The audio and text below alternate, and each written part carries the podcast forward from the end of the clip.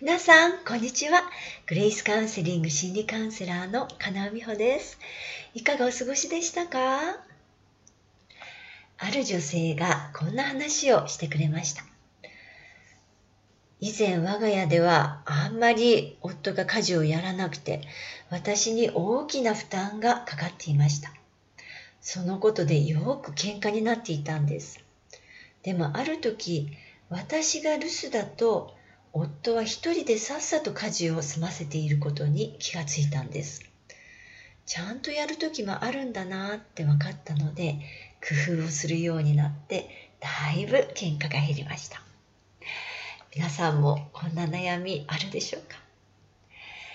最近たまたま読んだ昆虫学者の長谷川英介さんの本で働かないアリに意義があるという本の中で興味深い話を見つけました。アリは餌を見つけるとフェロモンという物質を出して仲間に知らせるんだそうです。このフェロモンのおかげで餌の大きさだったり、どんな種類の餌か、どこに餌があるかまでわかるんだそうです。匂いが地図の代わりにもなるってすごいですよね。でも、アリの世界では誰が餌にを取りに行くのか誰が仕事をするのかどうやって決めてるんでしょうか。アリにはあなたとあなた現場に急行してくださいねという命令を出すアリはいないんだそうです。じゃあこの間私が言ったんだから今度はあなたがやってよねというふうに順番で働いているんでしょうか。どうやらアリの世界では誰が餌を取りに行くか働くかは自主性に任されていて気がついた人が行くというボランティア形式なんだそうです。でもあれだけの数が同居していて命令を出すアリがいないのにちゃんと回っているっていうのは不思議ですよね。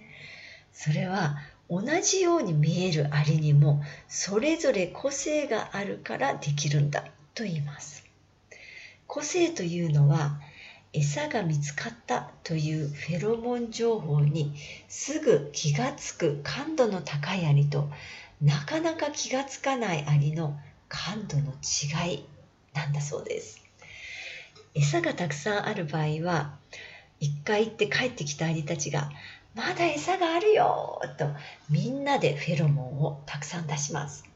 すると感度の低いなかなか気がつかないアリもようやく気がついてじゃあ行くかと出ていくんだそうです。でもそうなるとすぐ気がつくアリばっかりいつも働いて気がつかないアリはいつもサボってるってことですよね。どっかで聞いたような話です。これってずるくないですか？よく働くアリは腹が立たないんでしょうか？ある実験では感度の高いアリばかりの仮想コロニーを作ったそうです。するとそのコロニーはすぐに壊滅してしまったというんです。なぜでしょうか？アリも動物なのである程度働くと疲れます。感度の高いアリばかりのコロニーではみんなが仕事がなくなるまで働こうとするので過労死するアリが出てしまったというんです。でも一般の世界ではよく気がつくアリが疲れてくるとそれまで休んでいたアリたちが代わりに働き出すので疲れてたアリも安心して休めるんだそうです。もし全てのアリが一斉に働いて一斉に疲れて動けなくなるようなことが起これば絶対に休めない卵の世話をするアリもいなくなっちゃうのでそのコロニーは壊滅するんだそうです。つまり普段サボっている人がいることでアリのコロニーが守られているとも言えるということです。これってもしかしたら人間にも当てはまるかもしれないですね。いつも自分ばっかりが働いて相手は楽ばっかりしてる。そんな風に感じることってありますよね。でも仕事に対する感度には人間もアリも個性があるんです。部屋が汚れてるとすごく気になる人もいれば全然気にならない人もいるし洗濯物が溜まってても全く気にならない人もいれば気になる人もいます。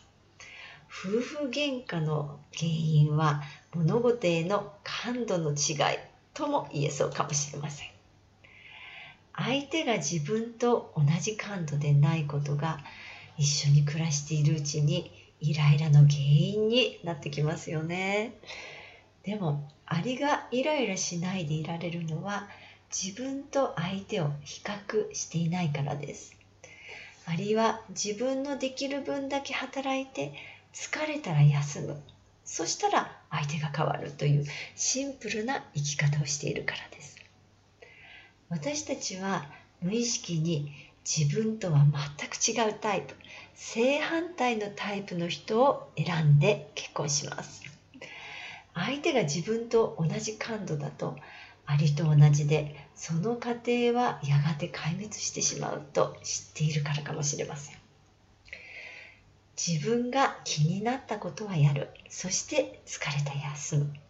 一人だったらそうしますよね。そして相手が自分と同じような感度でないことに腹を立てないこと。そんな風にシンプルに生きることができたらイライラがだいぶ減るかもしれません。さあ今日の話皆さんはどう思いましたか？悩みはあなたとあなたの家族がもっともっと幸せになるための贈り物。大丈夫。あなたにもできます。では